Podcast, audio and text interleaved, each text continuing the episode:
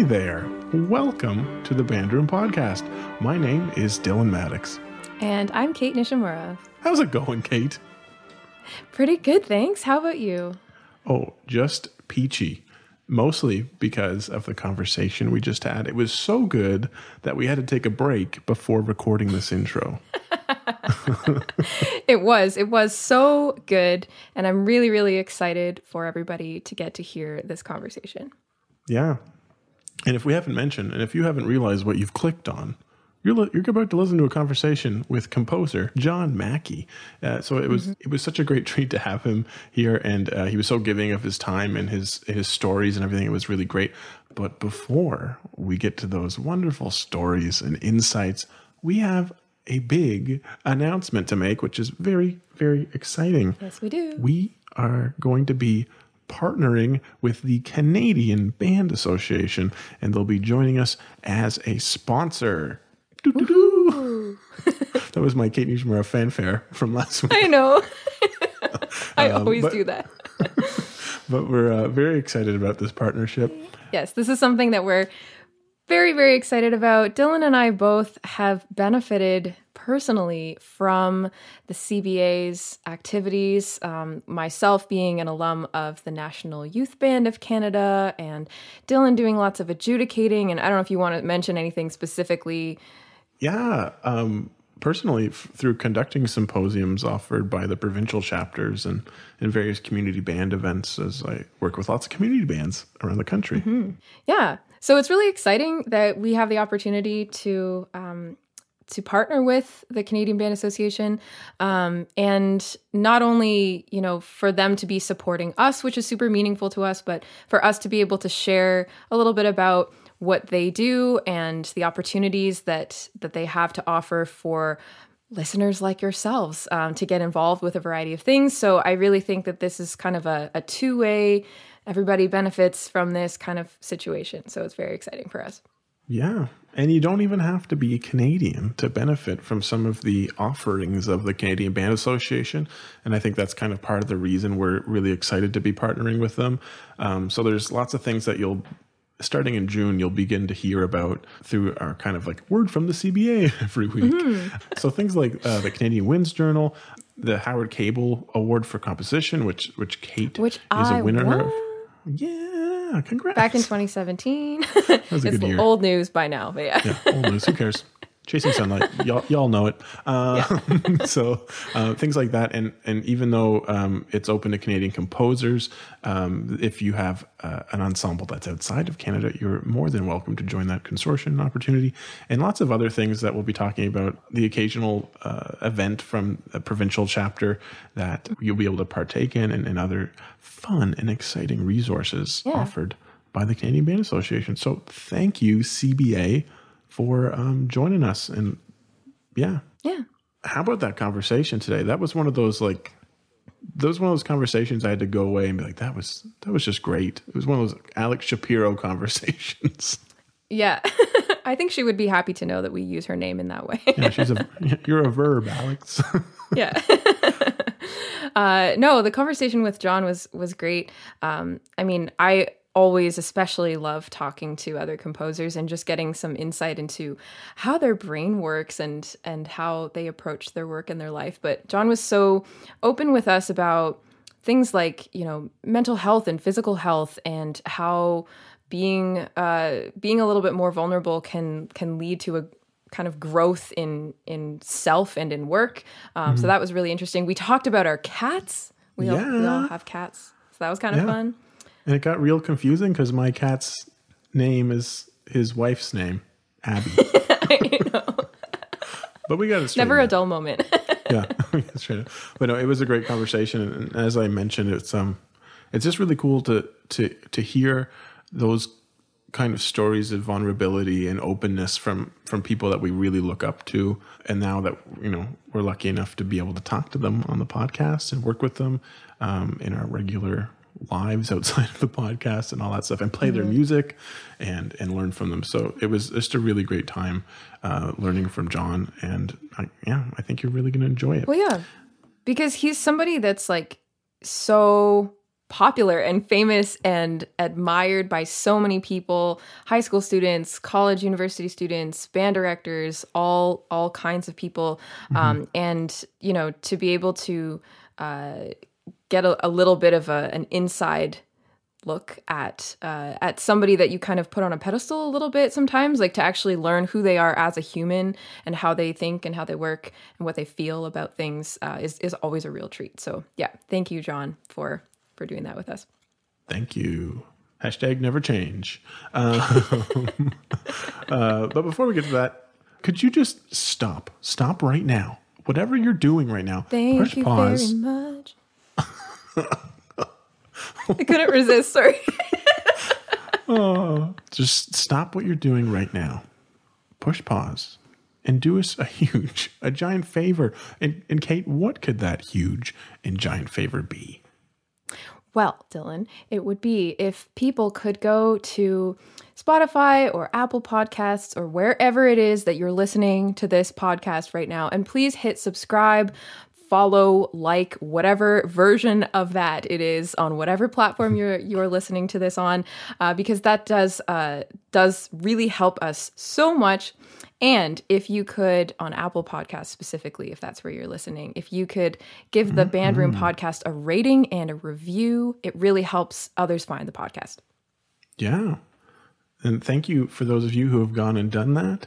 And thank you to those of you who've told a friend, mm-hmm. a niece, a nephew, a cousin, people you don't even know about the podcast. We greatly appreciate that. So thank you Shout so much for doing that. Shout it from the rooftops. And um, one of the other things that happened today was we recorded a really fun bonus episode.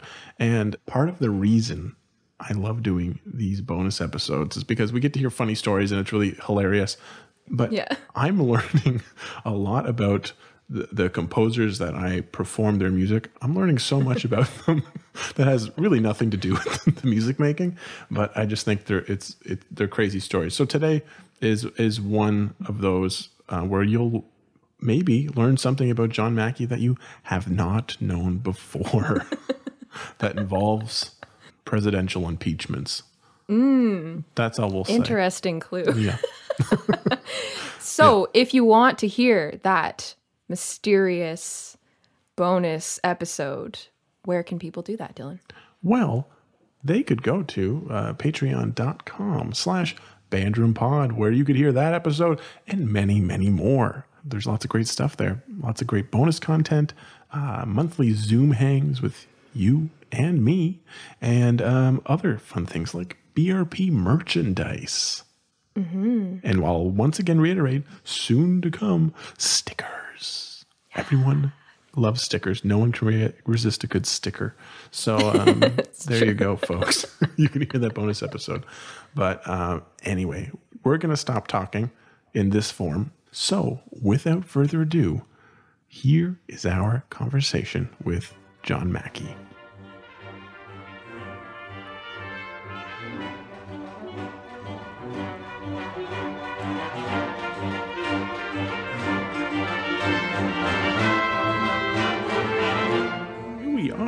For another exciting episode of the Bandroom Podcast. And today we have a great, great treat for you. We are joined by the one and only composer, John Mackey. Welcome to the Bandroom. Thank you. Thank you. And now that I say one and only, I instantly take it back because I know there's other John Mackeys. But I was gonna say, well, yeah, I was gonna be like, uh, I'm glad you specified composer because, like, yeah. oh no, like it was hard to get my domain name because uh, there are other people much more famous who have my name, uh, like the guy who founded the Whole Foods supermarket chain, uh, the the founder of Whole Foods. So I get I get a lot of like sometimes people will send me like hate tweets about service they received at a Whole Foods. I've gotten a couple emails from people who were really upset that uh, about how their uh, employment was handled at Whole Foods, as if I can somehow like get them the promotion that their boss refused to get them at Whole Foods. So, um, and then there's uh, the uh, the greatest tight end in NFL history uh, was named John Mackey, and uh, uh, so there's a John Mackey Award that is given every year to the best college tight end. Um, and uh, yeah, so that's been you know So if I oh. so if I do any if I ever search for myself on Twitter, it, they only talk about the other two. They never talk. I'm not ever there, but but I never know. Like when people say, "Wow, I hate John Mackey," like I I, don't know if they. I assume they mean me, but usually it's the Whole Foods guy. okay, so yeah. that's yeah. good to know. But anyway, well, so thanks for allowing us to clear up which one they're mm-hmm. listening to on this podcast. Well, you know, it's sometimes sometimes the fans cross over a little bit, so we kind of have to be careful. Uh, healthy eating and band. Um, right? So, am I like am I am I big libertarian ways? No, I'm not. I'm not. Like the other anyway, it doesn't matter. We can we can move on. uh, I guess we'll start at the beginning, uh, as we ask every guest: where, why, and how did your musical journey start? Um, so my uh, my parents were both amateur musicians, and um, I believe they met in community band. I know they played in community band together. Cute. Um, my mom was a flutist, and she played in community orchestras and stuff also. Um, and my dad played saxophone and trumpet. Um, mm-hmm. and, but again, they were purely amateur musicians. My mother did want to be a professional flutist, but um, at the time she uh, there were complicated things happening in her family, and so she had one option for uh, for college, which was that uh, it couldn't cost anything. She mm-hmm. was told like you can go to college, but you will have no money from us for mm-hmm. college. So the only school that she looked at was the Curtis Institute of Music in Philadelphia, which is you know like yeah it's Curtis. It's you know with one of the best music schools in the world, and um, and she worshipped the guy who taught there at the time, who was principal flute at the Philadelphia Orchestra for a long, long time. Uh, William Kincaid was his name, and she uh, she auditioned for him, and uh, after that, told my father that it was the worst she'd ever played in her entire life. Like just got in the room with him, like her idol, and was just like, "I'm playing for my idol, and if I don't do well, I will not be a professional flutist was what she was like. So I think that was not a good mindset to be in when she, you know, did the audition. So the audition did not go well. She did not get in Curtis, and then um, instead she got married and uh, kept playing flute, but just you know as you know, the best amateur flutist in you know the region, basically, because right. uh, she was a, apparently a great, great player. Um, and I mentioned my dad played saxophone and trumpet. He played trumpet in one of the Navy bands uh, in the 60s. Uh, Navy band, I live in San Francisco now. Uh, he played at Treasure Island, which is like basically right outside of San Francisco. So he was stationed here in the 60s as a trumpet player um, and would be on like the Navy ships when that would go mm-hmm. out you know, to Japan and Hong Kong things, and he would play, you know, on those. And um, but then after the Navy, he that was you know the end of his pr- playing even remotely professionally. So right although he played in like dance clubs and stuff in the 60s and 70s and in Ohio, like, you know, would play, you know, at like at a club or, you know, in bars or whatever, you know, it's like a little, you know, jazz group or, you know, blues group or whatever. Yeah. Um, and yeah, my mom's playing like in you know, community orchestras and, and community bands. Um, and I asked, but yeah, so that was the extent of their, you know, like my dad was a computer programmer and my mom was a stay at home mom.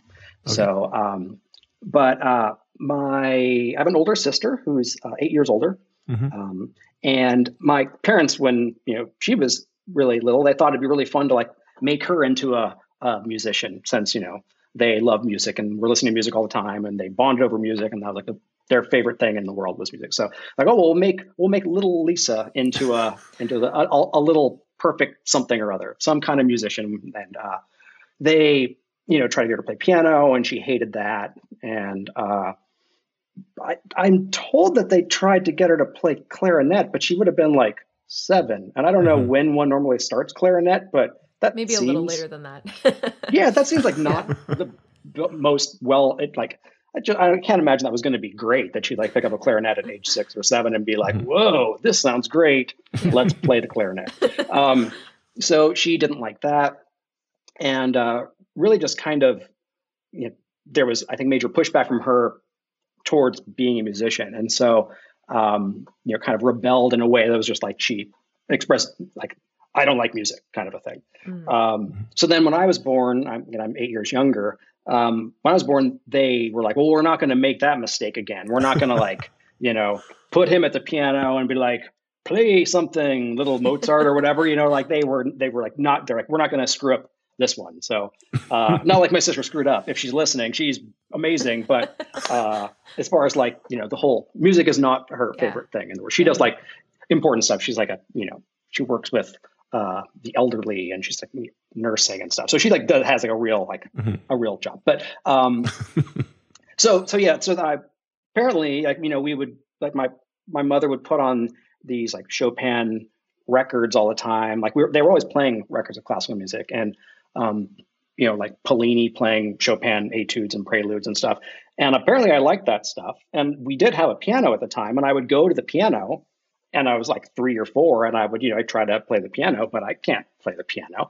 Um, I still can't play the piano, and I would have been even worse when I was three. So like, you know, so I would like start, you know, hitting the piano and expecting to sound like, you know, like Chopin Revolutionary Etude, and it sounded like garbage. and so I would cry, and they would be like, "Oh no, oh no, we're screwing him up too. He's like oh, crying geez. when he touches the piano. So get him away from the piano because oh, no. gonna.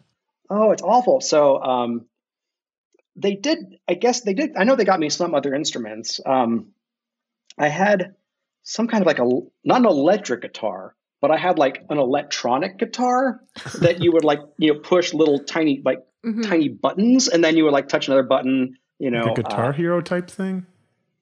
I mean, it's like that, but this yeah. would have been like the late 70s. So it right. was not on a computer. It was yeah. just like a little standalone, like a guitar, yeah. but it was a guitar, but it wasn't like, you know, it had no strings. And you would just like push a button and it would like play the pitch corresponding mm-hmm. to whatever your other finger was pushing on, you know, what would have been a fretboard that was not a fretboard. Right. Um, and, uh, and I think I must, I still remember that toy. So that must have been kind of fun. And then my dad got me a drum set uh, when I was I must have like maybe just turned four. I got a drum set because um, I remember putting on a record that I eventually tracked down another copy recently when I got a new record player.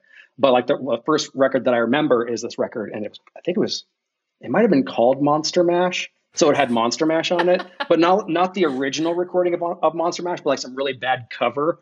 Um, and it was like the whole album was like cover versions of you know scary ish songs. Right. Um, and uh, so I love Monster Mash. I would try to play my little drum set along with Monster Mash, but I don't think I could do that either. Um, Just cry. And uh, yeah, so before I could, before I got any good at any of at, at that part, uh, my parents got divorced when I was four, mm. And so the piano stayed behind with mm. my dad, and uh, we didn't bring the drum set or anything. So all the instruments stayed back at with him, and uh, and then since my mother had not, that's a really long answer to one question. We're only going to get one one one question. Um, the uh, because my mother, like I mentioned, had only been a stay at home mom. Um, she was not, and she didn't have any education past high school. So I'm like I'm the first person in my family to get any college education and complete a degree.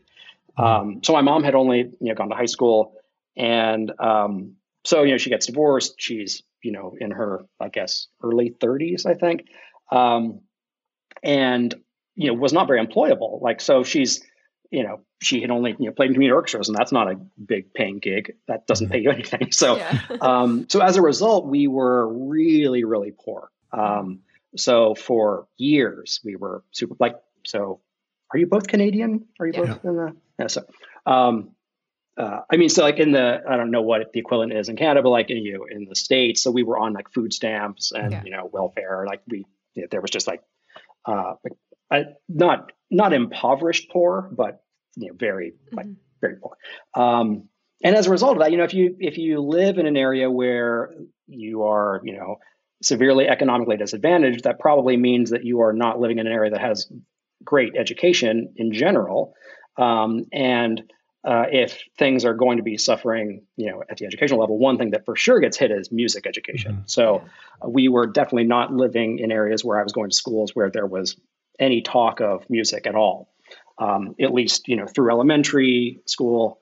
Um, and uh, so yeah, I was not anywhere around instruments, so I never learned an instrument. I mean, my mother played a flute, but I didn't have played really well. But I never, you know, was she was never like, let me show you how to, you know, play flute or anything like that. Yeah. Um, and I don't know what instrument I would have expressed interest in.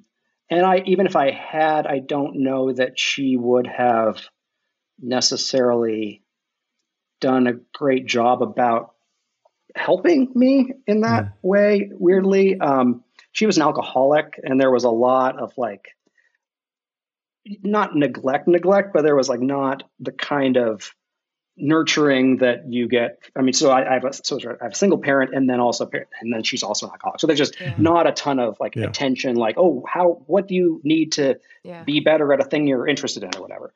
Um, but again, I don't know that I was even showing like I, that I I liked listening to records and the radio, right. but that's not the same thing.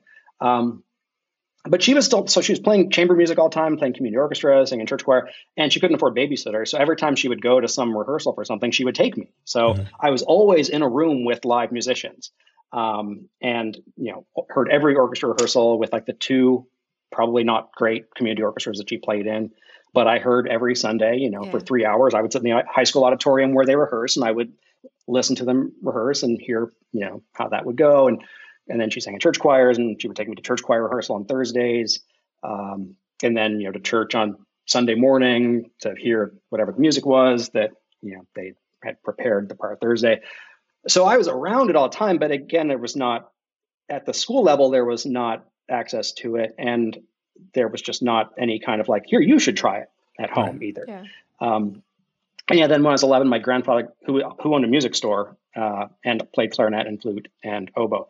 Uh, my grandfather got the first computer in the family and mm-hmm. showed me one day. He's like, "You want me to show you how to write music?" And I was like, "Sure."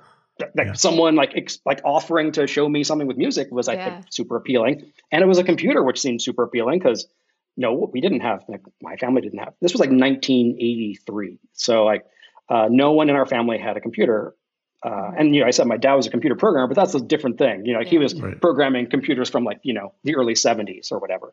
Um, so, Jay, like you know, my grandfather takes me back to the room where he has the the Apple IIe, and he's like, "So here's how you write music. If you're in four four, here's how you make four beats, and if you're in three four, here's how you make three beats." And that's that's all you need to know. If you just put the right number of beats in a measure, then you then you did it right. There's other stuff that you could know, but uh, really the only rule is put the right number of beats in a measure. Right. And I was like, okay, well, that's super easy. And so, you know, I spent that afternoon messing around with that and thought it was really fun. And uh, a couple months later, my dad got me my own computer, uh, Commodore 64, and got the same music program. And um, just kind of would just throw notes at this program and just play it back and see what it sounded like. And the same, another thing that happened just by coincidence that same year is the movie Amadeus came out. And uh, my mom loved Amadeus. And so, you know, we saw Amadeus multiple times. And I thought it was like, I enjoyed the movie and also thought like Mozart seemed really funny. And uh, like, you know, and he, know, everyone thought he was fun at parties and like, you know, had a good social life and whatever. And, uh, you know, it sucks at the end because he dies writing his own requiem. But uh, like up until that, it's all pretty, you know, it's, it's pretty fun. Um, so I think the combination of like loving the movie and being like, oh, that's a that looks like a fun life, mm-hmm. um, and also getting access to a computer to mess around with music notation and just play you know software that play stuff back. Um, that just seemed I just love doing that. Yeah. And so I did that. Um, mostly put like I, my mom by that time got a job at Ohio State University as a secretary in the music department. And I would use her staff ID and I would go to the music library at Ohio State and I would check out all this stuff when I was like 12 years old. Nice.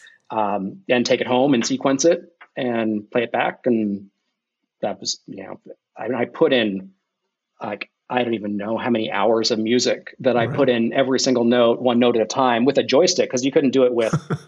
there was no MIDI. I didn't have a MIDI keyboard until yeah. I was like in high school, I think. So everything yeah. was literally with the joystick, moving yeah. the joystick up and down to select the pitch, and then left and right to select the duration. And then you hit fire, and it would put it into wow, you know, the this like, and you could and you the Commodore could play three notes at a time, but you could only edit one voice at a time, and you couldn't see the other two voices while you're editing one. Which I think is why I started write, writing so many ostinatos in my music. So, like for the listeners don't know what an ostinato is, an ostinato is just like a repeated you know, bass line mm-hmm. or, you know, that's a riff basically. Like if you ever listen to like the Michael Jackson Thriller album, which also came out at the same time, this is all the same year. Every hit from the Thriller album is an ostinato or riff based tune. Like right. you know, Billie Jean, Beat It, mm-hmm. Thriller. They all all those songs have the same bass line every measure, like until you know eventually it changes. But and that's an ostinato. And I, so I heard those. I was writing music that I couldn't hear the other parts while I was writing the new one. So I would like write something that I knew would loop well, and I could listen to it in my head while I'm writing another part on top of it because I couldn't actually hear the first part while I was writing the second part. Yeah. Mm-hmm. Um, I didn't get software that I could hear, like see all three parts at the same time until you know, a couple years later. Yeah. Um, so I think that had a big impact on how I approached writing music. But yeah, so I was sequencing a lot of other composers' music and then writing my own a little bit. And over time, like the ratio of how much I was writing of my own versus how much I was sequencing of other people's completely flipped. But right. Um, but other people's music is how I because I was basically copying it, like a way you learn to write music in like the you know 1800s is your teacher makes you like hand copy, copy some other yeah. composer's piece. Yeah. And by doing that, you really absorb it. And so I was doing that, but I was doing it with, you know, a joystick instead of by hand. So I put in like all six of the Bach Brandenburg concertos. I put in most of the, you know, and that's 90 minutes of music to play back. So imagine yeah. how long it took to enter 90 minutes of music. I put in all of Mussorgsky pictures and exhibi- pictures of an exhibition. I put in uh, most of Bach's well-tempered clavier and a ton of Bach just works really well on computers. Um, mm-hmm. And uh, and we had a record when I was a little kid by this uh, artist named Wendy Carlos, who had a Moog synthesizer, and she made these albums called "Switched on Bach," and it was Bach on synthesizers recorded in the you know mid '70s. Right. And so I thought it sounded good. So I think that was the other thing that made me be like, well, I'll just put Bach in because that sounded good. Sounded good when Wendy Carlos did it. Um, and so I, yeah, I was writing all this music, and if it's all computer music. But I was thinking it was going to be real instruments, but I had no access to you know mm-hmm. hear real people do it until like my senior year of high school when I eventually mm-hmm. applied to music schools for college. But I had never had any formal music instruction until my freshman year of college. Everything was self taught until yeah. until then. Well, yeah. there's just so many things that have come to mind whenever you're talking about uh, how basically everyone in your family played a musical instrument and and how they you've been trying them. I often think about um, people getting their musical instrument. Have you ever seen the show Strange Addictions? On TLC. I know that show. I do know that show, but I have not watched. Because it's always something because really it seems pretty strange. Yeah, it's yeah, like yeah. you know, I was walking down the street and a piece of dust fell on my mouth, and from that point on, I was obsessed with eating dust. And I often think about like when we when we find that instrument, it's like so by chance that the right instrument will find you, and that you'll yeah, you'll be in love true. with it.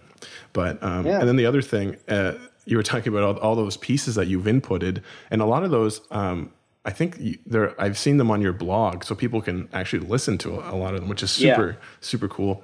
Um, but you know, you got your Malcolm Gladwell ten thousand hours in there. Um, I think so. Learning, yeah. yeah.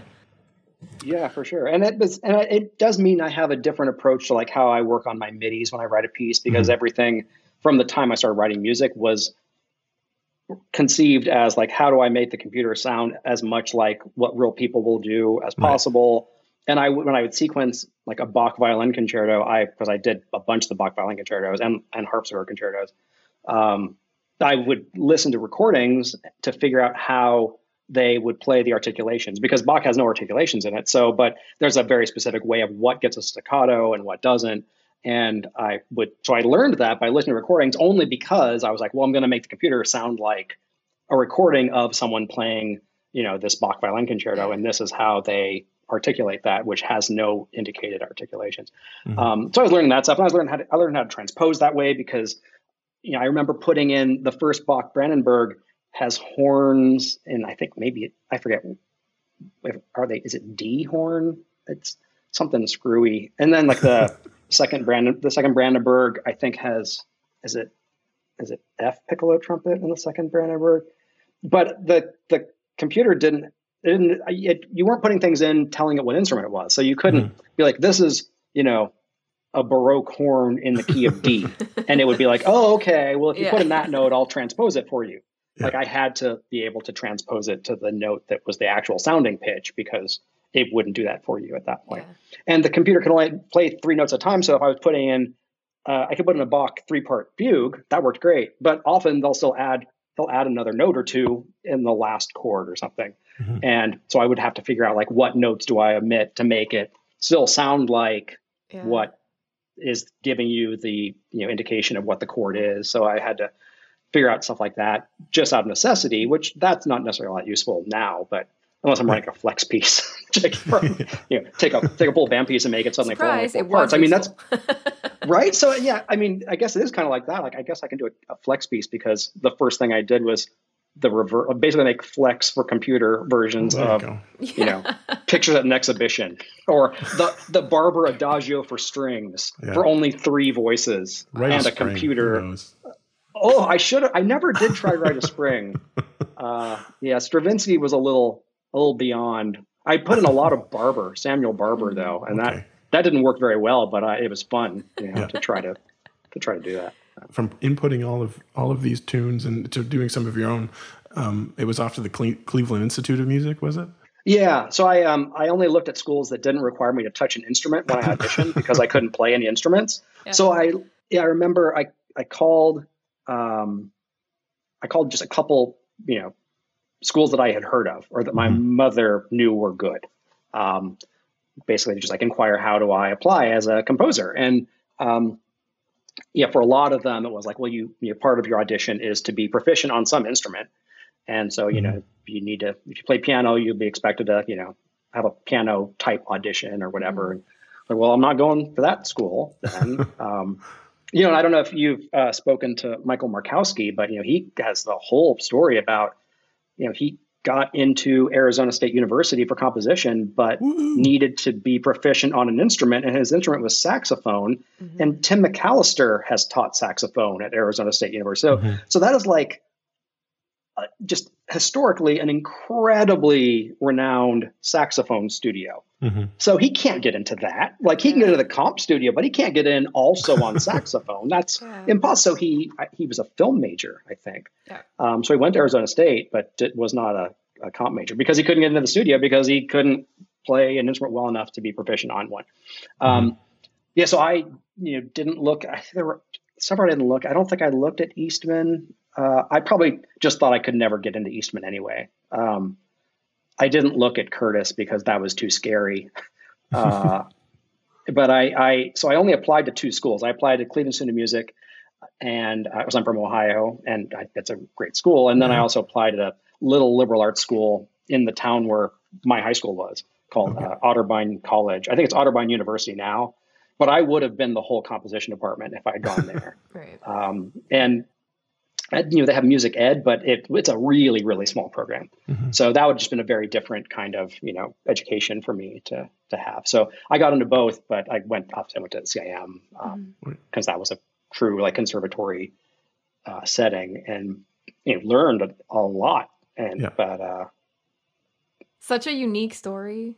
yeah and like for someone who's who applied at schools you know that either you needed to play an instrument or you know maybe you were a little scared to to apply like you mentioned eastman and things how how was that jump to um i don't know juilliard how did that happen Um, so I got into uh, Juilliard because I stalked my teacher at Juilliard. Ah, as everyone Um, does I so does everyone do that? I it, I wasn't sure if was that was the thing like to that do. yeah Were you? Yeah Did you like they were like uh, Yeah, they I were mean- like baseball players to me when i would meet a new totally? Yes. So like uh, my uh, my summer job when I was uh, you know home from college was I worked at I worked at a record store in like suburb of Columbus, Ohio, where I you know grew up.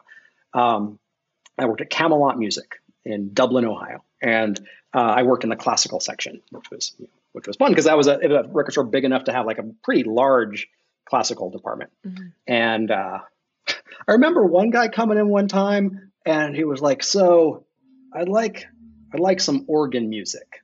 And I was like, "Okay, uh, anything in particular?" And he said, "Not the kind the kids listen to." And I was like, what do you even think that is? Like, what? Like, what do you? What? Anyway, so, um, but it was a great, it was a super, super fun job, and uh, I would listen to and or buy almost any like contemporary recording that came in. So this is while I was an undergrad, but home for like summer and winter break and Mhm. stuff like that. And um, and there, I I don't know where I had heard of John Corigliano initially. I don't know if it was from that job or not, but uh, I you know, I, I, got a recording that we got in of his clarinet concerto, and I listened to it. and I was like, oh my god, this is like the best thing I've ever heard. This is mm-hmm. like I don't even understand what's happening, and I it doesn't matter. Like it's so like crazy. I I and it's got antiphonal players and the balconies and and uh, it quotes Gabrieli and it like and it was amazing. And um, in that year uh, at Cleveland Institute, um, so one thing I did for the four years that I was an undergrad is I ushered every single week with the Cleveland Orchestra. So I heard every oh. Cleveland Orchestra concert for four years, uh, which was amazing. And um, so they programmed uh, the Corigliano Clarinet Concerto while I was a junior at CIM. And I was like, holy crap. And he's coming like that. I'm, this is amazing. So um, I, uh, through people that I knew at Severance Hall, um, because I was an usher, I was able to get into the rehearsals. Mm-hmm. And so I went to the rehearsals for his clarinet concerto and I sat like one or maybe two rows behind him, but like close closer than I should have been. Like I know in hindsight, like if if there was some kid like actually I, I would think I was really sweet, come to think of it. If that happened in real life to me now, that would yeah. If the hall is empty except for like one clearly like odd kid who's like, oh my god, oh my oh my god, like, that might be that might be sweet. So um, I remember sitting pretty close to him and just like being blown away, seeing how he rehearsed the ensemble and hearing the orchestra play that piece. And it's so I'd never heard it live before, and to hear the actual surround sound antiphonal stuff happening in this amazing hall was just like I was even more blown away then. And then uh, he came in and he did our comp seminar that afternoon. So the rehearsal was like that Thursday morning, and then he comes in Thursday afternoon for the seminar to talk about the clarinet concerto. And um, I loved every minute of that seminar. And then I saw him. So CIM is it's two floors, unless they've changed it, uh, two floors, and it, that each floor is a square. Um, so you can like walk down the hall, and you could endlessly walk in the equivalent of circles if you wanted to do that. Um, so I uh, I come out of the music library where I was, you know, it, this was later that afternoon. Um, and I see Donald Erb, my teacher, and John Corigliano walking down the hall of CIM. And I'm like, oh, if I go the opposite direction, perhaps I will pass them. and so I did that. So I like, I, you know, they're going to the left. So I'm, like, I'm going to go right, but walk really, really fast until I see them rounding the corner and I will slow down and very casually pass them. And so I, and I did. And I had recently won some composition competition. And I thought, well, maybe I will become the topic of conversation if I pass them in the hall. And it worked. So that happened. He, they, we passed each other, you know, uh, you know, Donald Erb said something snarky to me. And, but then apparently after I passed, you know, said nice things about me, um, mm-hmm. which was Erb's way. And then, so I kind of just keep doing laps. eventually, eventually I see that Corigliano is now at the, he's at the, like the, at the reception area at CIM. And so I, you know, walk up to him and just tell him again how much I loved his, uh, his seminar today. And he's like, "Oh, I hear you're quite the competition winner." I'm like, "Oh, who who told you that?" you know, like, and I obviously know that my plan has worked. So, yeah. um, so uh, he's like, "Oh, you should, you know, you send me some music sometime." I'm like, "Oh, oh, me, yeah, I, I, could, I could probably I have do right that." Here. And this is the whole right. The, well, the problem is I did not, but I did have an ac- access to free Xeroxing. So you know, he leaves. Mm-hmm. I casually walk away from him, but then sprint to my dorm room to get scores, which I then like run to like the copy machine, make copies of like four pieces. And they're heavy. Like, you know, these are like one's an orchestra yeah. piece and then all these chamber pieces. And uh, you know, he wants me to send them to him, but I know what hotel he's staying in because I'm just that creepy. So because there's only one nice hotel on campus, I'm like, I know he's got to be there. And so I like put everything in this big envelope, and it probably weighs like eight pounds or ten pounds or something. And I carry it over, and I go to the front desk and I ask if he's a guest, and they say yes. And so I leave it for him. So now this poor guy has to carry back like ten pounds of someone else's like oversized luggage now, right? Exactly. like like I like oh my, I can't imagine. I can't believe that I did that. That I could not only did I like give them to him. But I, as much as I've traveled now, I think about how much luggage yeah. weighs. Yeah. And like how, how I only travel with an iPad now because the scores are so damn heavy. The fact that I gave him four more scores to take home with him, like, is so just so lame. And then I went to the concerts every night, every right. performance. I went to the pre-concert lectures every night, and he made sure he saw me at the pre-concert lectures. And um, and yeah, then he that that summer.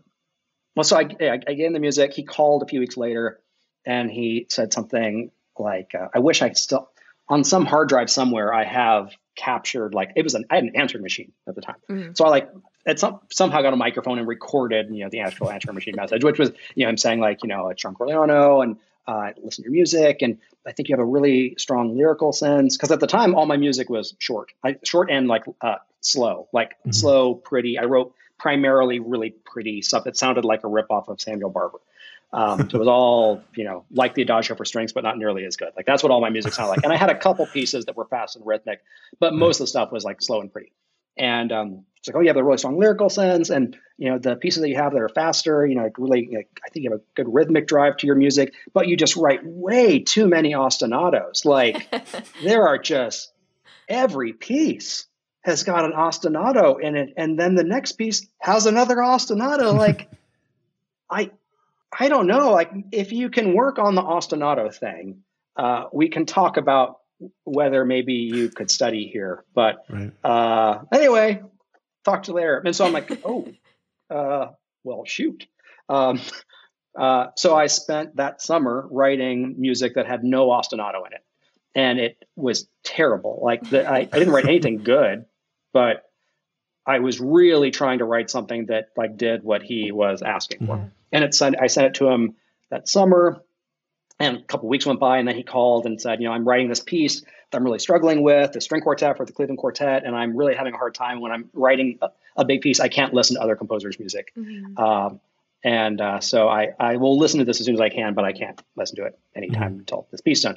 And then in August, uh, I remember I was working at Pizza Hut delivery because that was my fancy, my very shiny three thirty-five an hour day job uh, yeah. during the, that summer was Pizza Hut delivery, and um, I came home and there was a message from him, and I called him back, and he said he had listened to the stuff I'd sent him, and uh, he said you know things that were good and which was really not much. Uh, I said, but I see that you're really trying very hard to like kick the ostinato addiction thing. So. Um, and, uh, and I think that's you know it's really admirable you're working on that so hard. And mm-hmm. uh, if you'd like to study with me at Juilliard next year, we can do that. And I was like, holy, it worked. Um, yeah, and that was so. It was August, right before I started my senior year of college.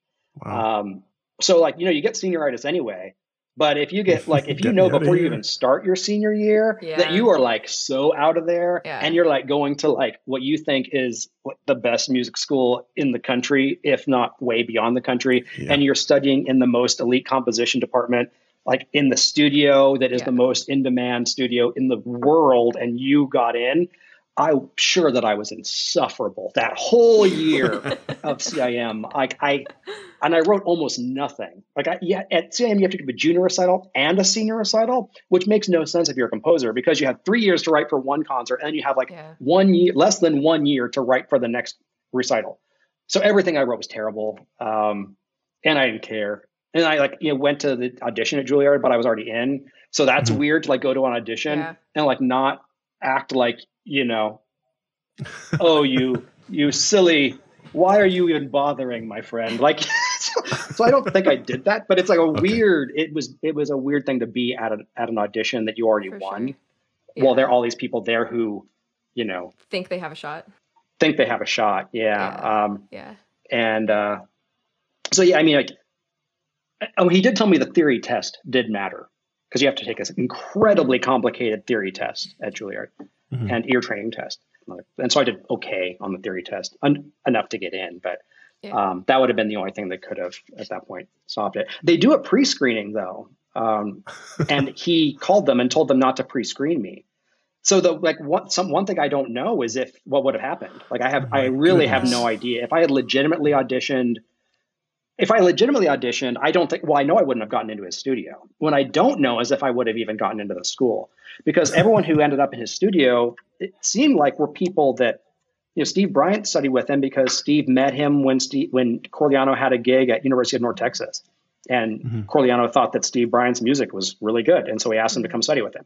you know, he asked me to study with him a year in advance. Uh, yeah. Eric Whitacre studied with him when I was there too, but Eric transferred from another studio because Eric started. He did start his masters in a different studio, studying with David Diamond, and they did not get along. And uh, someone left, someone graduated from Corigliano's studio, and so Eric asked if he could take that slot, and did. Um, so uh, yeah, it was, but that was that was nuts. So who knew?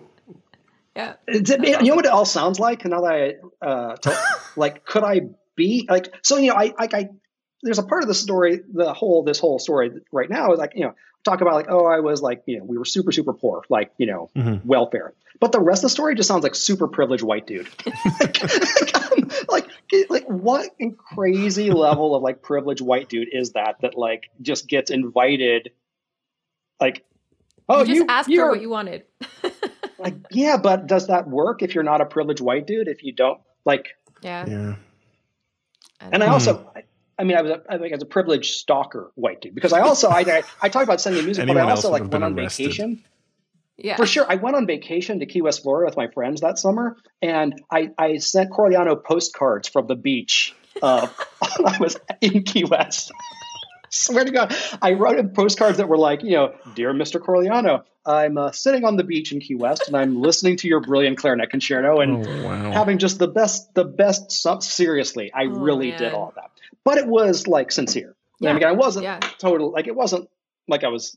It wasn't some pre like I really want to study with him, but I also mm-hmm. worship him. So mm-hmm. it was, you know, like if I'm telling him, oh, I I hadn't heard this, I hadn't noticed this thing that you do in this movement about you and I'm writing this on like some postcard that's got a picture of like someone blowing into a conch shell on the, the pier of Key West. Like, yeah. it's, it's all so weird. I hope he kept that because like it's it's really weird and creepy. okay, well, I have to ask then. Um, not having any direct, you know, band experience yourself, not playing a band instrument, you know, the typical kind of composer who writes for the kinds of ensembles that they were playing in that's not the case for you. So how did you find your way to writing for band? Uh, that was entirely because of eric whitacre 100% like without without eric having been in corigliano's studio at the same time i was mm-hmm. i would not be writing for a band right now.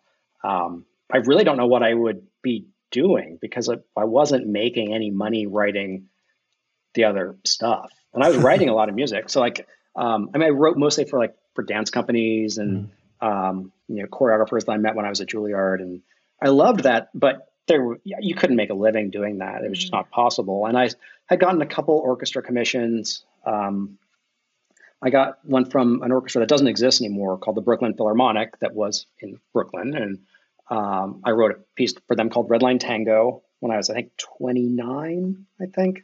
Um, uh, anyway, so Whitacre at this point had been writing all his band music, like you know, superstar in band. And when he was at Juilliard, he'd written Ghost Train and played as Ghost Train. We're like, wow, that's really cool. He's like, you should all write band music, and I'm like, I don't want to write band music. I'm going to write orchestra music, and I'm going to write music for ballet companies and stuff because that's way more fun. So uh, I did my own thing. Um, you know, I was I living in on the Upper West Side and had my temp jobs that I did like all day, every day. You know, I would work, you know, eight or nine hours a day temping, and then come home at night and write music. And make no money from it, but I was mm-hmm. super happy writing the stuff and thought, oh, someday I'll get discovered. And uh, because again, I'm a privileged white dude. A privileged white dudes always get discovered. I figured so. Like, oh, I'm sure it's going to work out. Um, but nobody was ever like nothing. I with the Redline Tango Orchestra thing, I couldn't get anyone else to play it. Mm-hmm. Like, no one was interested in that piece after the premiere.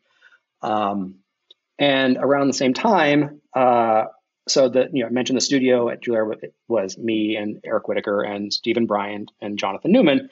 So everybody, the other three all have band music, yeah. and they went to the Midwest Clinic in Chicago and come back and uh, you know Jonathan Newman has been one of my best friends since like my first week at Juilliard, and we're talking and he's like, "Oh my God, you should see what happens with Eric Whitacre at a band conference." I'm like, "What?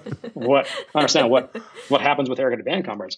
He's, like, he's a rock star. It's insane. Yeah. And I was like, so tell me about this band thing. Like, how's this, I want to be a rock star. How, how's that work? um, and uh, so I, I mentioned I was doing also work with youth orchestras. One of them was the Greater Twin Cities Youth Symphonies in Minneapolis that same year. So I was spending four weeks of the concert season in Minneapolis working with the youth orchestra, four weeks over the course, like one week at a time.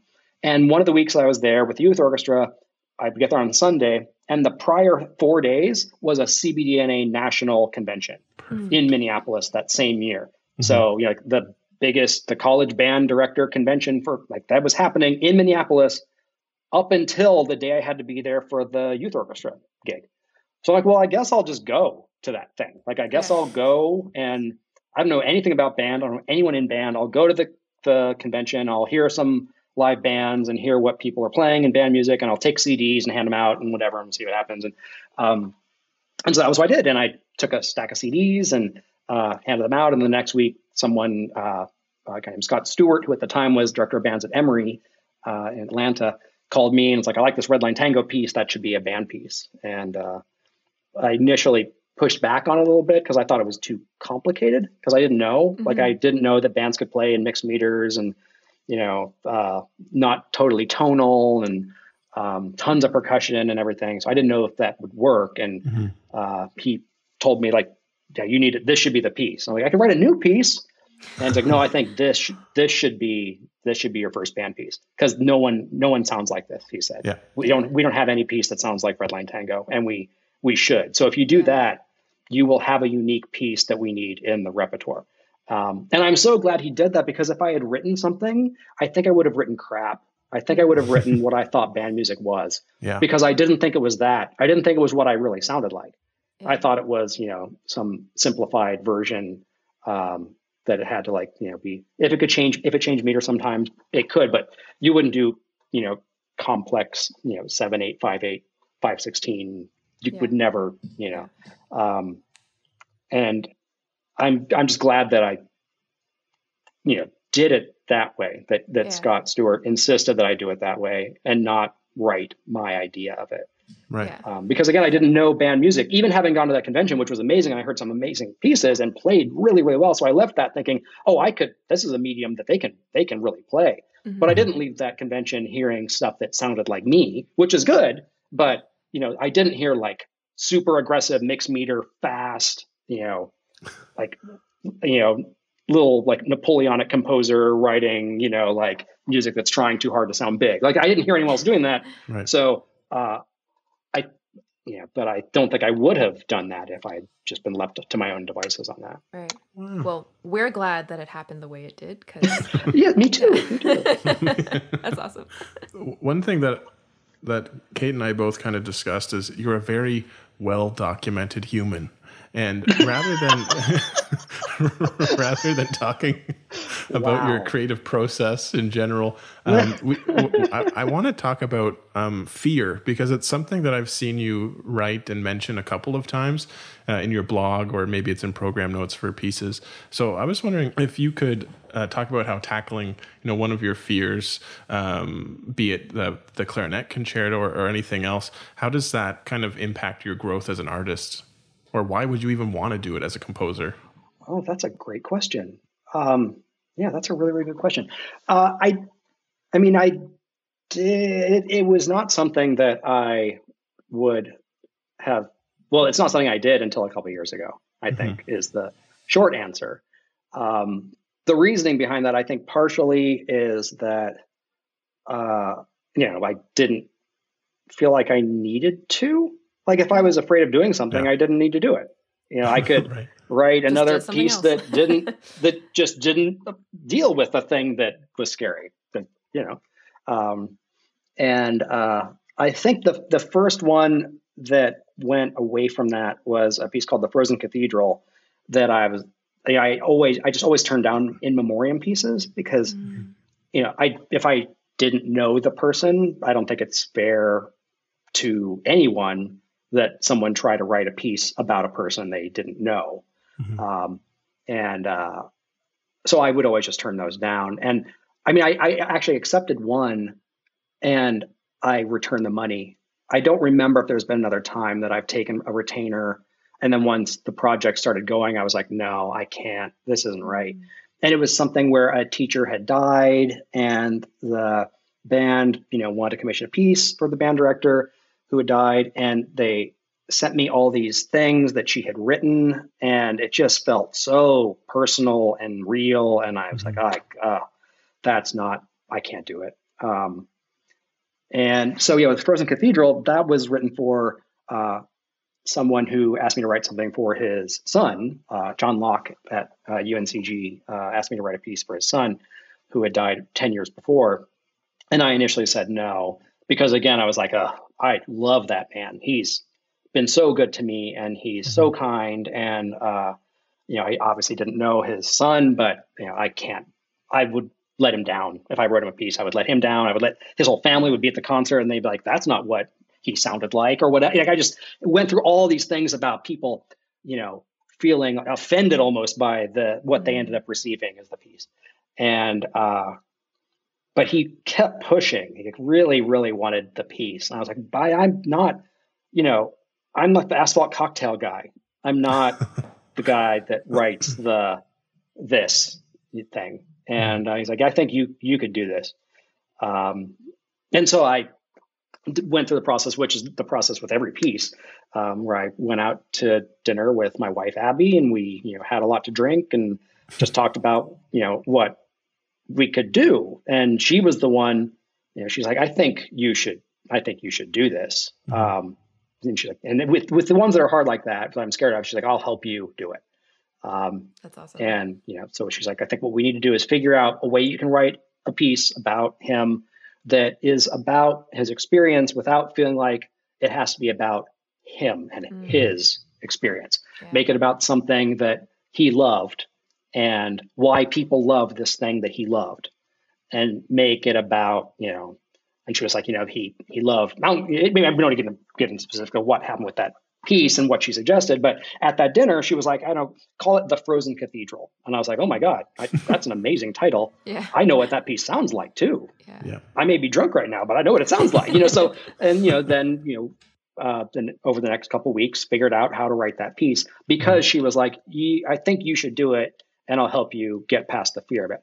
The you know the hardest one, of course, um, was a piece called "Places We Can No Longer Go" that I wrote about my mother, who um, you know, af- not I don't know how many years ago it would have been, but uh, I don't know, eight years ago, ten years ago or so. Mm-hmm. Um, you know, she she ended up getting dementia. We the they think it was uh, wet brain from alcoholism, from like mm-hmm. so much alcohol abuse. Right. Um, and it was the kind of thing we didn't even notice it coming on, my sister and I, because right. yeah. she, you know, if you're drunk all the time, your short term memory is garbage. And so it was not, usually it would seem like, well, if she's saying the same thing twice in two minutes, that's, she's just drunk. And I would mm-hmm. just get upset. But it turned out that that was not the case. In fact, you know, she was mm-hmm. losing, you know, her, all of her mental faculties. And I wrote a Facebook post about it.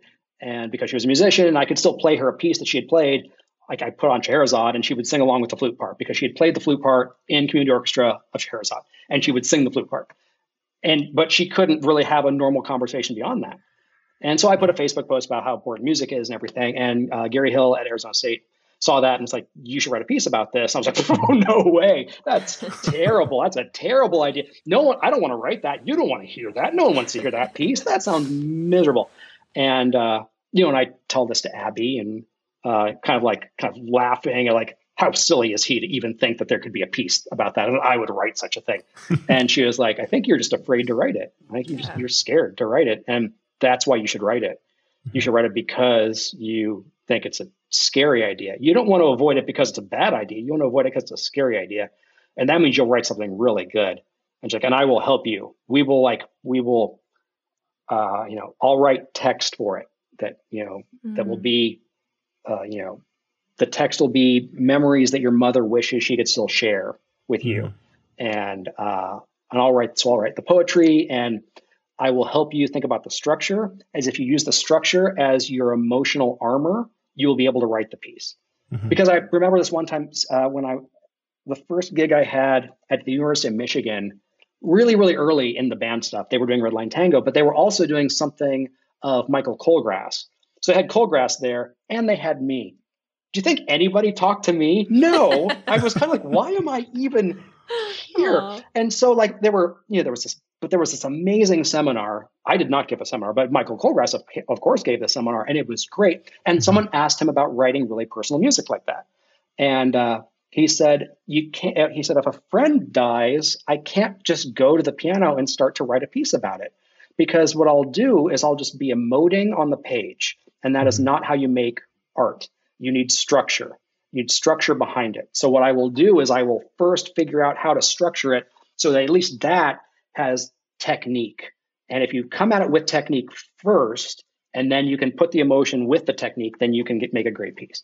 and that really resonated with me um, yeah. and so i was like i will help you with the structure because that will be your emotional armor that will allow you to write the piece mm-hmm. and i'm really glad i wrote that piece it's not a piece i enjoy hearing of course but i don't know that the audience enjoys hearing it. I don't think you hear it and you're like well that was fun.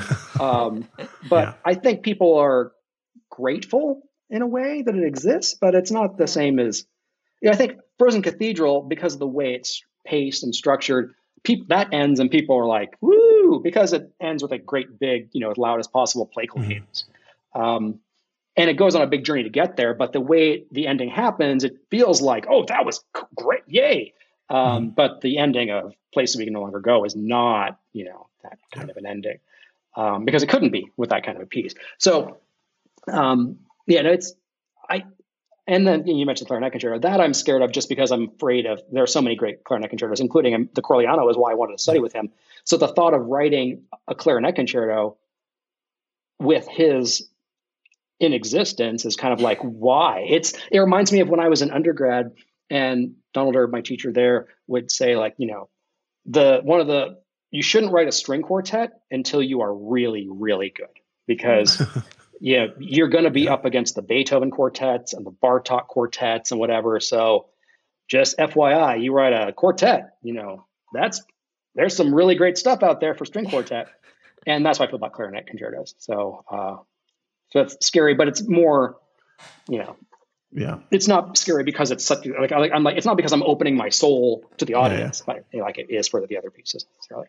Well, it's, it's so crazy to think like, this path of this career of being an artist and i'm not i'm not someone who's like you need to experience real pain before you create great art but but like um the this is going to seem like it's totally random but um, twitter is a very dark place sometimes but there's a mm-hmm, number mm-hmm. of people i follow on twitter that um, i enjoy so much and one of them's you uh, the other one is uh, cynthia johnson turner and um, yeah. oh yeah, re- yeah. recently there was a um, you know one of these generic things like what was the last um, most impactful piece or performance that you've heard and it's just a generic question and, and she had answered it and it was it was uh, it was places we can no longer go and there it, it was I saw that so yeah. crazy to see how many other people were like yeah I was at that performance I was at that performance and it was just so to think about as as horrible as it is and we talked about this with Jason Nahm as well like this it's hard to say like how you know crappy things are they they help the human condition but i'm just grateful for for for your willingness to to kind of dive into that fear. And and so everyone else can kind of also maybe address their fears on that topic or maybe on something else. It's it's a really powerful thing. Well thank you. I mean I, it was i like i said i did not want to do it. Yeah. um and it it I went through the emails recently and it was months of just ignoring Gary Hill and he would keep asking and I would just keep ignoring because I was like I don't quite want to tell him no but I don't want to do it um, right. and uh, so I yeah I'm glad I did it but also it was as miserable of an experience mm-hmm. as I anticipated yeah. uh, and like I literally went into therapy while writing that piece like because you know because it, you know right it's like that's a specific thing about that about you know your mother and uh and then you just start thinking about all of the things like all the issues because if you were a piece about any family member i would think Matt, you're gonna be like oh remember when they did that and so there's like all yeah. of this baggage for my whole life that yeah. by the time i'm writing the piece she's so deep into dementia i can't have a conversation with her i can't be mm-hmm. like why did you do this or why did this happen or you know like there was you know it was there was just, there was no resolution for it so mm-hmm. i was just it was i got an incredibly dark like depression writing that mm-hmm. piece that ugh, uh, and that's and so like yeah the next thing i wrote was uh, piece called Sacred Spaces, which is just like I'm just going to write F major. Just give me some F major and fanfares and like a big triad and like oh thank God. you know, wow. I just write circus marches. Circus marches forever. like that's all I want to do now. Because yeah, those pieces are that, those pieces are rough. Yeah. yeah. You need to give yourself a break. yes. Yeah. My next one of my next big projects is also a clarinet concerto. And no! Yeah and uh, we can we can talk more about it sometime. It's also like i i am terrified because i'm a clarinetist. And oh! so it's like a totally different perspective. It's but but along the same lines like there are so many good ones that exist that, that i'm like how can i possibly even add to that? Yeah no good luck. When is yours happening? Thanks. Well it's sort of tbd because uh, of things being postponed and all of that. But I'm I'm going to be writing it this summer and delivering it in the fall. Um, so we'll see. That's great. Yeah. Is that yeah. the is that the largest piece you will have done? Probably. Yes. Um, depending on how long it ends up being. Um, I have never written a concerto at all, so it's very exciting and terrifying. But like you said, like a lot of what you said resonated so much with me just because you know facing facing your fears in that way like if you're not a little bit scared it's probably not going to be that good in in a sense right? Right. Yeah. Right. If you're like eh i got this then yeah. i don't think you're going to do anything cool you're you not going to push yourself. You're right. not going to yeah exactly. So it's always a good reminder to hear somebody else talk about that um, and also a good reminder of how important support can be in in mm. the life of an artist. Um, hearing you talk about Abby's support in uh, helping you, you know, write those really difficult pieces, and having the support of a therapist to dig deep in, into some of the emotional territory as well, uh, is also a really good reminder. So thanks for sharing that. Yeah, and those are things that I mean, yeah, I you know, like the people who have had to, you know, live through all the lockdown, you know, alone, I just oh, cannot yeah. even begin to imagine how hard that has been for mental health. Absolutely. Um, mm-hmm. You know, just would be just devastating. You know, we're fortunate because when I'm not traveling, this is exactly what our life is. You know, like, yeah, uh, you know, exactly. I work at, I work at home and she, you know, kind of goes back and forth between working at home or working, you know, at some academic institution, but it's not like she's ever gone all day every day, you know, yeah. so, mm-hmm. yeah. um, so we, we came out pretty well on this, you know, at least as far as the companionship part is. But wow, it's yeah, it'd be so hard for so many people. Yeah, for sure. Um, okay, so one thing that I'm really excited to talk to you about uh, is the Midwest Clinic. And I want to share with our listeners, uh, for anybody who doesn't already know about this story, that um, one of the reasons that I think my music has started to, well, started to take off a few years ago was actually due to the generosity of John Mackey. And so, John, you uh, have for several years have donated an exhibit booth at the Midwest Clinic to provide an opportunity for uh, composers from underrepresented groups. And I was one of those composers a few years ago. And I actually did, just for fun, I looked up uh, all of the people who have who have been at the booth uh, over the past few years, and I just wanted to kind of track like what are they all doing now? And it's it's incredible to see you know that just a simple act well not simple but one act of, of generosity providing an opportunity for composers to uh, present their music and to have a, a place for people to find them and come and meet them. Uh, you know how much of an impact that has had on so many people's careers you know from that point onward. So thank you you know, from myself, but on behalf of all of those other wonderful composers who are doing awesome things now too. Uh, I appreciate that. I just got a message from Henry mm-hmm. Dorn, who has been at my booth before, and I think he's. Uh, at, I see the word Midwest in the in the message. Nice. So uh, yeah. yeah, no, it, that is yeah. I I'm really really proud of the Midwest booth thing. Yeah. Um, and uh, were you the first year? It was the second year. So the first year was was uh, actually my first year going to Midwest. That's right. Yeah, because I remember so us I talking at the there. bar, yeah. and yes, yeah, yeah, yeah, And you said, "Hey, you should have been part of this booth." You know, yeah. I'll do it again next year, and and so we followed through with that, which was awesome. Um, but yeah, so I was wondering if you could just talk a little bit about why you decided to do that and why that kind of work is important to you. uh, do you know the story? I, I do. Have you heard? Okay. I do, but I want okay. everyone else. To. Yeah. All right. Yeah. So. Um, uh, what happened is that time, I guess it was four years ago. I don't remember. Well, I've I've had the booth three years. I missed the third year, and last year would have been the fourth year, mm-hmm. and it didn't mm-hmm. happen. So, I guess going on five years ago, because I am doing the booth again this this winter. Um, yeah, so whatever that was, four five years ago. Uh, so if you're self-published, uh, like I am, I, I own all the copyrights and everything. Um, I am my own publisher. So um, Midwest was founded largely by publishers as a you know uh, a trade show for band music that they publish.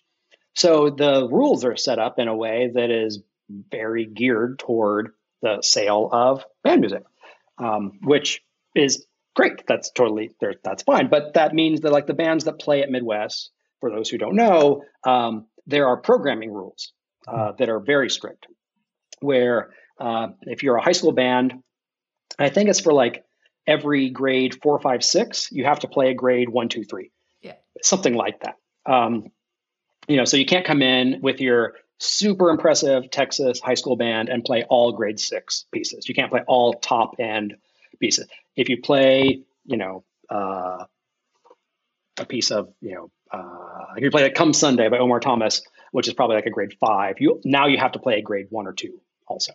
Um, so that's that's totally fine. That's but that's, that's there's that weird thing about how the programming is done. But also it means that it, if you have a piece played, you have one piece played.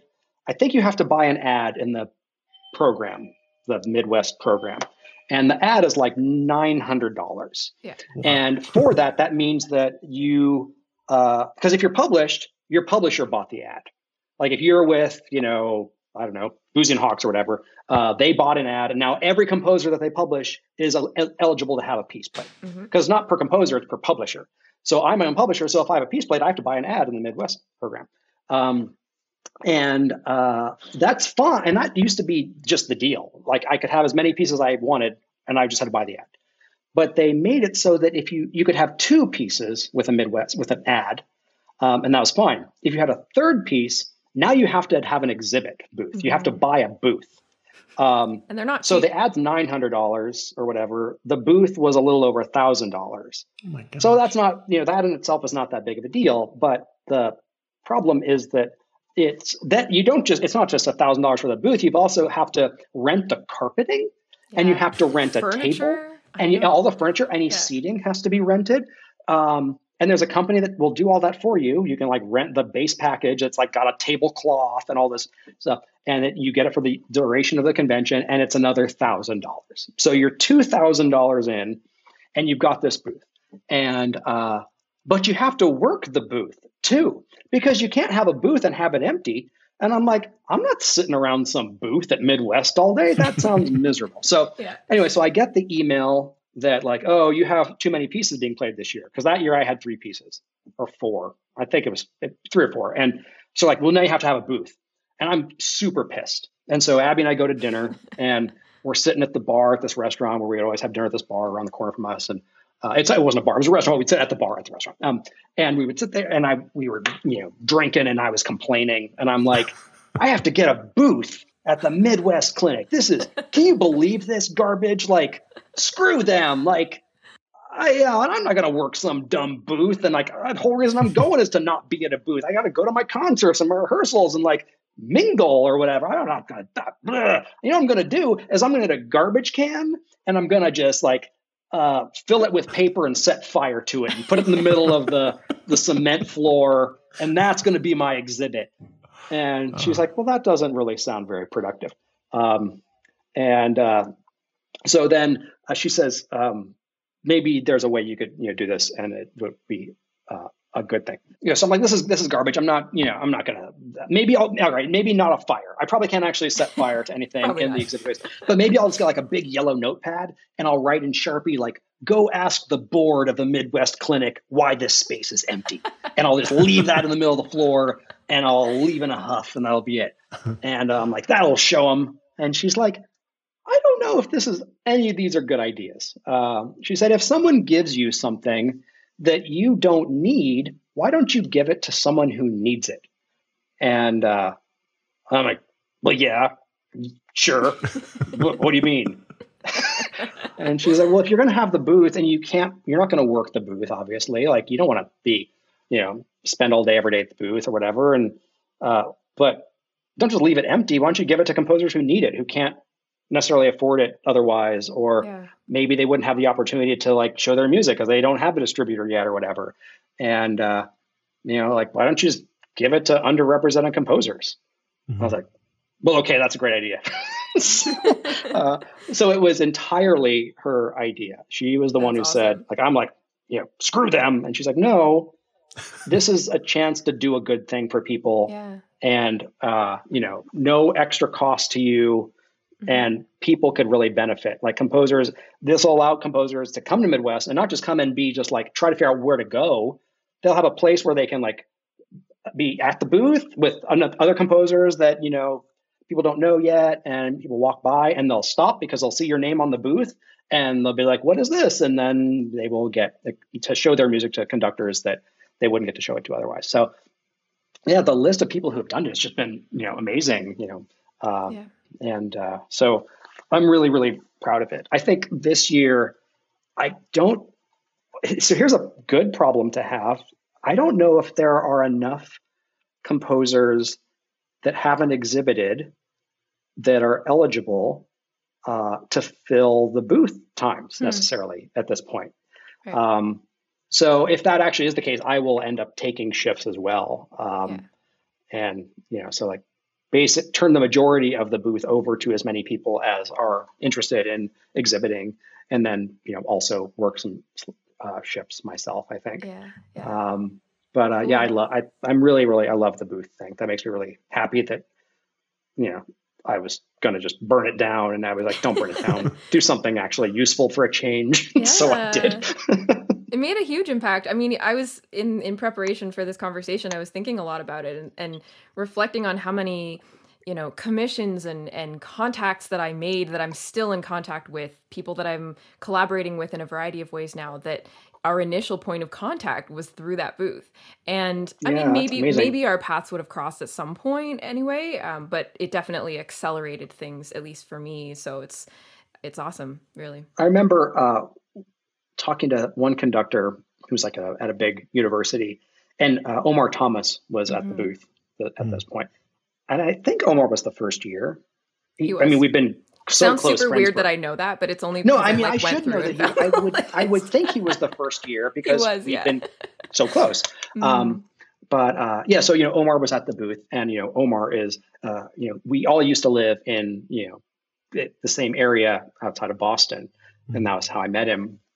And uh, uh, Abby used to refer to Omar as the most beautiful man in Cambridge. And I'm like, I live here too. Like, you know, uh, Omar is just so striking and uh, and you know dresses incredibly and like I so I, I remember talking to some you know big college conductor later that day and I was like, yeah, I met Omar Thomas at your booth today, and I was walking by and I saw this guy and I'm like.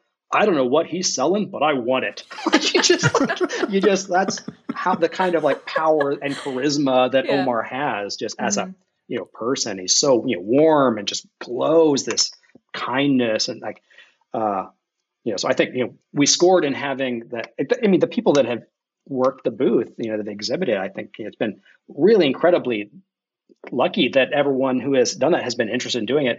And so mm-hmm. many now, you know, really are still doing it, you know, and a lot are, you know, exhibit through other, you know, booths now. And so still have an opportunity to show their music. And you know, if people want to come back because they didn't have uh, another space, like I would certainly yeah. invite people back again. Like, um, yeah, I, I, like I like the booth. The booth Yeah, that's awesome. Well, and it's funny because you've mentioned throughout this conversation being a privileged white dude, uh, and this is certainly one way to to give back to offset that in some way. This is you're setting a great example for how like people who who the system benefits um, are able to actually create opportunities for other people. So that's worth mentioning. Thank you. Yeah, I mean that is definitely like a conscious thing to yeah. you know to try to to do because yeah, I you know Abby often points out that like I'm I'm I I no longer have anything to lose. You know, like like if I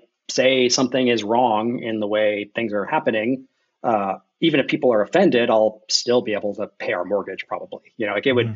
would, uh, if I'm on the right side of things and I say this is the right side of things, you know, like, um, or try to just, you know, make change happen in a positive way. Yeah. Uh, you know, it, it doesn't it only helps other people, hopefully. Um, yeah, exactly. And, well, you know what I'm thinking? I'm thinking, what kind of horrible world would this be without Abby? That's what I'm thinking. you know, oh my I gosh. know, I know, I hmm. know. No, it's yeah, garbage yeah. cans would be on fire. Yeah, garbage cans right? on fire. yeah, yeah. I would not have. I I would just have written the same piece over and over and over and over again. Uh, yeah, yeah. I yeah. you know I don't know that I would have you know found a therapist. I don't know that I, you know, would ever. And that therapist, uh, my most recent therapist since we moved here to San Francisco, is the person who thought that I had ADHD and getting diagnosed with that, even as old as I am, like completely has changed my life too. Um, and as a result, like changed like our lives here, yeah. you know, like because I'm a much, much better person to be around now. And so, you know, that's you know, God bless Abby for sticking around when I was not yet like medicated, but good Lord. This perfectly leads into the one of our questions, which is you've been quite open on social media about your ongoing commitment to your your own physical and, and mental health and we were hoping that you could maybe share some perspective on on how prioritizing taking care of yourself has uh, impacted your work and and your life um I you know I don't even know if it's about prioritizing it so I've always been super physically active, um, mm. just because I'm super super high strung. You know, so like I have a ton of energy all the time, and uh, if I don't like exercise pretty regularly you know, with with like cardio, I get really cranky. I'm told by certain people that I live with. So uh, there would there have been times where I'll be like writing and you know stressed about the piece and Abby will be like, maybe you could go for a run tonight or something. like yeah. A very nice way of Gentle being like, you're yeah. being you're being a jerk, but if you went for a run, you might be nice again. Like that's her nice her way of yeah. of doing that. Um, and uh, so yeah, the, the that I generally with not much you know encouragement, I do just try to be active just so I feel better. Mm-hmm. Um, but like the yeah the mental health stuff was not something that I really dealt with too much. I think until COVID really mm. um, because I got again really depressed once COVID hit and mm-hmm. everything got canceled and all the commissions got postponed and all the travel got canceled and all the money stopped coming. Like, yeah. you know, no one was buying music, no one was renting music, no one was paying me for gigs. And was like, oh my God. And so like that the money thing was a concern, but the bigger thing was that I uh, and my therapist and I are working on this right now, is that I am, uh, I, in not necessarily a healthy way, need uh, the adoration of others. Like I mm. need to feel like people love what I do. Yeah. Uh, yeah. And without performances, I don't get it. So if my travel stops uh, and no one's ordering the music, are they not ordering the music because I'm not good anymore and they don't think my yeah. music is good, so they've stopped ordering it? Uh, if there's no performance, no one's clapping for me to like show me that they like what I did. So like this like big source of uh, you know, yeah, th- this like affirmation of you know my existence was it stopped, mm-hmm. um, you know, last March or whatever, and and also like as a composer like if you write music the i don't write music for me. Like i write music to communicate with people. Um, and it's not necessarily so that uh, you hear it and you're like you're so good but there's definitely for sure you know uh, there's a need to feel like i did a good job yeah. uh, and people liked it. And you know without that i was like just in a really dark spiral and felt like, why am I writing music anymore? I'm a composer. That's my whole identity is I'm a composer. But if I'm not writing music, I'm not a composer anymore. So now I'm nobody. Like, who am I? I'm nothing. I if I'm not if I ha- no longer have my identity as a composer because I don't have a concert, mm-hmm. then I'm I don't know what I am, and I just like spiraled Spiral. worse and worse yeah. and worse. Um, and uh, it's like I need to get a new therapist because I hadn't had one here since we we had moved. So that was last March. We had moved here September prior, um, and so I found someone. Uh, and the first person I called, uh, and we did like a you know 20 minute like get to know you thing, and like 15 minutes in, she's like, "Have you ever been diagnosed with ADHD?" And I was like, no. I said, funny thing, my prior therapist was like, I think you might have ADHD. and uh, we talked about it for like a minute and then we changed the, the subject. Because, like you do with ADHD, yeah, exactly. yeah, Abby's like, that sounds like ADHD to me. So, um, uh, so she's like, yeah, I think, I think a lot of what you're struggling with is uh, can be medicated mm-hmm. because what you're doing is you're constantly looking for this like hit mm-hmm. of uh, dopamine, mm-hmm. and it makes you always looking for something shiny and satisfying to get it. Yeah. Whether it's applause or look how many people liked my Instagram post or uh, you know, this many people laughed at my whatever I'd said on Twitter or whatever. Mm-hmm. Like, uh, you're like always looking. Validation. Yes, you're always yeah. looking for validation to give you that hit. Um, and as a result you are like never just like settling down and like letting things process and uh, so yeah so then i you know she she referred me to so i was like well you're my therapist because you sound no one has ever put it like that before um, and she's like yeah i think if, if you're medicated, your whole life could get better and uh, and she referred me to a psychiatrist and i was terrified of psychiatrists yeah. because all i knew about psychiatrists was my mom my mom always Mm. Uh, my whole life, she had a psychiatrist who was terrible and just gave her, gave her more and more and more and more meds, and nothing ever helped. And she was always depressed and would still medicate with alcohol. And so, like, I never thought that psychiatrist was that. I thought I thought that's for like cuckoo people. It can't make you better. Mm-hmm. But my therapist was like, no, seriously, I think this is something that you could really help. It could benefit from. So I talked to you know someone here and went all the through all these tests and everything, and he like had Abby fill out paperwork about me and stuff. Um, and uh, yeah, and then we you know started going through the process of like figuring out what the right medication was, which was also a, a bit of a you know crap show. As I don't know if you can, if you can swear on this podcast, but like oh, yeah. Uh, oh, yeah. the the other kind of show is what it what it was, and um, it was really re- really rough trying to find the right dose of the right medication, mm-hmm. and I was worse for a while. Like I was completely completely insult like just I was cruel to mm. Abby for for a couple of weeks while I was on, on the wrong medication. Yeah. And somehow she was just like an angel about it and knew that that was not me that was that was the, basically just bad drugs is what was happening right. and making me just like rage and like be just so hurtful because I felt like if I did that, I would hurt less because the med, the wrong meds were actually making me more depressed and angry. And it was awful. But once I found the right thing, it was, you know, everything is better. Like I'm just, you know, I'm better to her. I can have a conversation with her and not like it used to be, I would have, we'd be sitting at lunch and she'd be talking and I would be listening to her and I would start to just think about something else. But now what happens is she'll be talking and I'll feel my brain start to think about something else and be like, we should be paying attention right now. And then I just do. Like I can like make the switch, listen to her.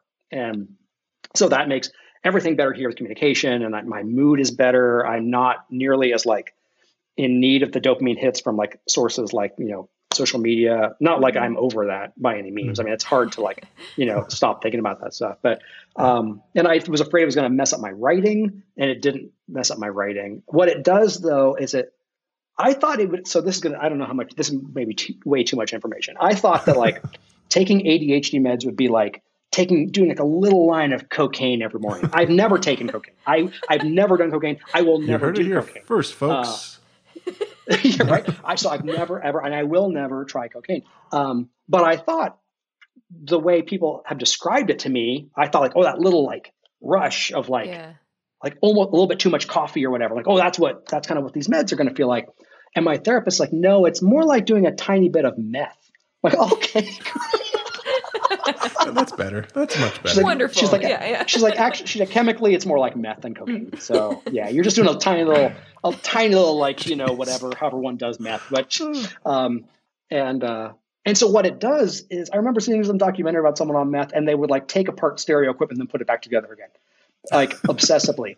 Yeah. What I will do is I will spend all day on like making the MIDI of three measures sound better than you could ever ever need it to sound. Like it is ridiculous the amount of focus and attention I can give to the tiniest little nuance of stuff Mm. while I'm writing. So the and the meds don't make me want to write. I thought they would make me just want to be productive.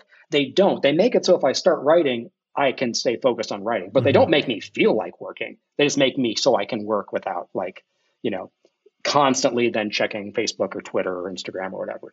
Um, and I think I don't think my work has gotten less good. I've only written a couple pieces since I've been, you know, taking medication, but uh, I think if anything, they're- they're just more detailed, uh, Right. maybe than they need to be. But they're not. I, uh, yeah, I was afraid like, oh, you know, you listen to some piece and it feels like it kind of jumps all over the place. Maybe that's because I was not medicated and my brain was like, I need something to change and be, you know, more interesting. And will I stop feeling the need to like change things in dramatic ways in certain times? And I don't think so. I mean, I don't know. It's tough to know because I haven't written a really big piece yet Mhm. while medicated. But even if that is the case, I think it's better. I think, you know, it's better that I'm not a crazy person anymore. You know, Yeah. like well, it's just looking better for that you feel better, right? And if you feel Yeah, better, exactly. you're going to do Right. better work, and that's just going to compound over time. and I don't mean to use the word crazy actually the way it sounds. Like I, you know, uh, yeah, I, I just feel like you just said, like I feel better. And, you know, uh, and if I don't get crazy applause or something, Mhm. it's okay, you know? Mhm. Uh, so I think Although, that's for what it's worth, I'm sure with the return to concerts, you will still get crazy applause. Oh, I comes. will, I will, and I will not like it less. I, you know, No. not, but, uh, but yeah, it's, but I think it's not good if you start to get a, like it, I felt addicted to it. Yeah. And so I think part of what I was enduring last March was withdrawal, right. like a withdrawal. And it really was withdrawal because it was a chemical withdrawal from the dopamine I was getting from that experience. Mhm. Um, so then my body was like, there's no dopamine. We are depressed as all hell now. Yeah. Uh, so anyway, yeah. So Wow. now I no Thanks for longer sharing think that with us. I no longer think psychiatrists are bad. I think psychiatrists are great. Good. I mean, or can be. That's Not all of them are, obviously, but it is possible. So Yeah. Yeah, for sure. Well, we are almost we're almost through here, but I want to just um get into this very important segment that that Dylan and I have called composer cats um because there are there are a number of composers uh this seems to be a pretty common trend composers that have cats um i of course am one of them and and dylan has a cat who coincidentally is named abby so this is And this is quite betters my life. quite entertaining. Wow. Yeah. wow, I love I love a cat with a person name. yeah. Uh, uh, we we when we adopt, so we adopted the two cats we have now, and when we adopted them, they had people names that actually were terrible. It was so their names now are Noodle and Bloop, but their names were Debbie and Daniel, which Debbie's especially bad. We were so we were realizing the other day, like I was like, Noodle, like Noodle just yells, like she talks all the time. And I'm like, she's so chatty. She's like a chatty Kathy. We should have named her Kathy, but still named Bloop Bloop. So if their names had been Bloop and Kathy, I think would That's be funny. as siblings. So weird. Anyway, Yeah. but yes, we have cats. Yes. Yeah. Oh, we just wanted to to know if if they help or hinder your creative process, or if you know, because sometimes we see photos on Instagram and stuff of you know one of the cats on the piano Very or something like that. It just yeah. Do they hang out with you when you write? Uh, Bloop does. Uh, it's unusual for Noodle to come. Noodle very much wants to be where Abby is, and Abby is Hmm. in the. She works. Uh, I'm. This room is basically the equivalent of a basement. I mean, it's it's all. It's because we're on a hill. You know, it's San Francisco, so it's a super steep hill. So this is the bottom level of the house, but uh, she's two floors above me, so she can't hear me when I'm working and stuff. Right. Um, but Noodle is almost always with her, and Bloop is often down here. But I don't. Oh, he is right. Yeah, yeah. He's over. He's in the chair back there behind me. Um, he sometimes will sit on my lap while I work. It's interesting. He's he's kind of indifferent about what I'm actually working on. I I got a standing desk recently, and so hmm. often I will now work standing up, and he will yell at me because he doesn't have a lap, and so then I have to like lower the desk and sit down so that Bloop can sit on my lap for a few Aww. minutes while I work. It's, he's very very sweet. Um, my prior cat Loki was not good when I would work. It was interesting. Uh, you know, cats can really read your energy. I think oh, like yeah. so yeah. acutely, and uh, if I would be working, it would be okay if I had headphones on, but the, when I would play something for Abby, which is I get, I rarely let her. She doesn't get to hear it until it's like almost done, generally, because I'm super insecure that she'll hear it and be like, "Oh, you suck now," or whatever. like this is what I think. With, so I write with headphones, even though she's two floors up. I write with headphones all day. Um, and uh, so the first time I would play her something, Loki would be on my lap and he would start biting me like because he could read the stress that I had right. while uh, you know I was playing, like sharing something with her.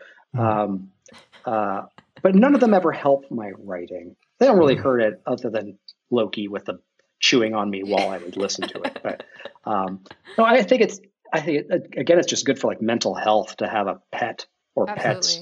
Yeah, the companionship. Someone, yeah, nice. companionship. Someone thing that, that just loves you unconditionally you know, like yeah. Uh, must be nice, guys, because Abby does not love me unconditionally. I bet like, she does in her way. Oh, you're right. You know? You're right, John. You're right. Like Noodle is not snuggly with me. And I think Abby is upset because Noodle's not super snuggly with her, and also Bloop is not snuggly with snuggly with her. And they both sleep on me, which Loki slept in Abby's armpit all every night for like Aww. 14 years, like a like a teddy bear yeah. next to her arm uh, for years. Uh, but these cats sleep on me, and I don't want them to sleep on me. It's uncomfortable. uh, I would totally trade, but uh, yeah, no, I think they love us the, as best they can. Yeah, and there you go.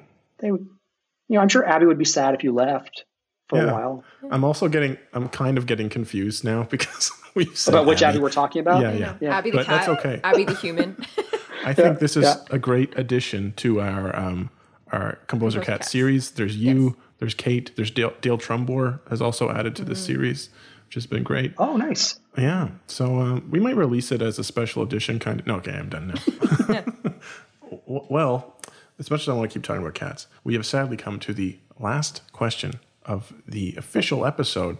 However, you could hear more if you become a patron of the Bandroom Podcast, and you can learn more about that by going to patreon.com slash bandroompod, where you can hear the mystery bonus episode that not one of us even knows what it's going to be about. But you could hear that and much more. But before we get to that, uh, John Mackey, if you if you could give one singular piece of advice to up and coming composers or just musicians in general, what would it be? Um, it would be uh, don't be a dick.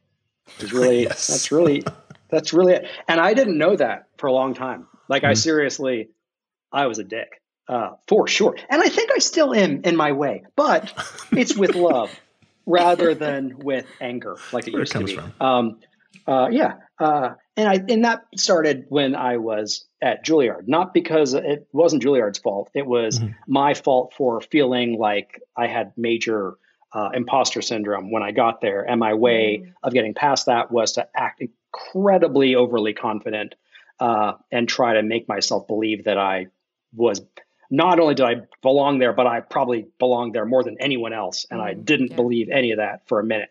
But it meant that I was just uh, I was insufferable, I think, and and awful in rehearsals. And um, it would be really rude to people in rehearsals who didn't show up prepared or whatever. And mm. um, fortunately, had uh, two friends that I worked with several times that both you know took me aside and were like, "This is not how you uh, get us to play better." You know, we're uh, yeah. uh, we actually are we're actually quite good. We're at Juilliard as well, and so um, uh, you, and we it, you know maybe that person didn't practice enough before this rehearsal, but I'm sure they will by the next mm-hmm. rehearsal. And mm-hmm. you know we've got a lot going on, so you need to not be nasty. And if you're nicer to us, we will play better too. So yeah. you can tell us what we're doing wrong, but there's a way to do that without making us mad and playing worse. So, um, and uh, yeah, I, but it, I don't, I don't, I don't even know that I quite bought it even then necessarily. You know, like, I mean, I guess I did fairly, like, I, I tried to turn it around fairly soon, but, uh, you know, there are, my life would have been better. I think big, like, I can, t- like, a specific thing that would have been better in my life if I just not been a jerk at Juilliard is I would have been better friends with Eric Whitacre sooner mm-hmm. because mm-hmm. I was, you know, it's Eric Whitacre has always been Eric Whitacre. Like he was like that first week of Juilliard. Like he always looked like that. He was always that charming. He was always that funny and kind and like generous and always wrote music that good. At least from the time I knew him. And I was mm-hmm. like, there's no way. There's something up with this dude. I, I'm sure there's something I'm going to hate about him besides the fact that he's perfect. I, there's got to be something yeah. to, to not like. I don't. I don't know if I trust this guy. Um, and we were friendly, but I never like. I just. I didn't. I. I think it's hard not to be kind of just like uh, in awe and envious and jealous in a way was how I felt about Eric when I met him. Um, and clearly we're fine. Event, but it took a long time for me to like you know, if I had just been open and like just felt like I can just be myself, and if mm-hmm. someone's probably honestly better than I am at something, like t- I can be okay with them being better and yeah. not think well, there's got to be something that, that's wrong though. Um, I just wish I had just been a better human being, honestly, at the time, um, because Eric really is as wonderful as uh, he seemed at the time, and I just refused to be a good enough person to believe it. And yeah. I just regret that I lost several years of friendship with him because of that. Right. Um, through no fault of his own, I was just a jerk. there you go. So don't so don't be a jerk. Also, and if you're a player, like don't be a jerk because uh, there's someone else who plays as well as you who's not a jerk. And so like if yeah. you're a butthead in rehearsal and you can play well, there's probably someone who can play well who's not a butthead in rehearsal. Next and time they'll just get, get the other person. yeah, yeah exactly. right. Like yeah, it's pretty it's pretty easy to just not do that. Yeah, yeah, that's like That's the number advice. one piece of freelance advice I've ever been given. You're not Be special. Nice Be nice. yeah. yeah. yeah. Yeah. yeah. Be prepared, be early, be prepared, and be nice. Yeah. yeah. So there you go. Well, this is uh, you've just been so, so, generous with your time, and uh, as you know, as someone who is a high school student who looked up to you as a superstar, it has been just a, a wonderful treat to talk to you um, about just you know just about being human. and and cool. I know that um, you know personally, it's just yeah, it's really great to hear from from someone that you know I've, I've looked up to as a superstar and still do. But um, well, thank you. This has been this has been really really great and, and really good questions, and you're both lovely. Oh, thank so you. thank you. Oh, thank you. it's been great to chat.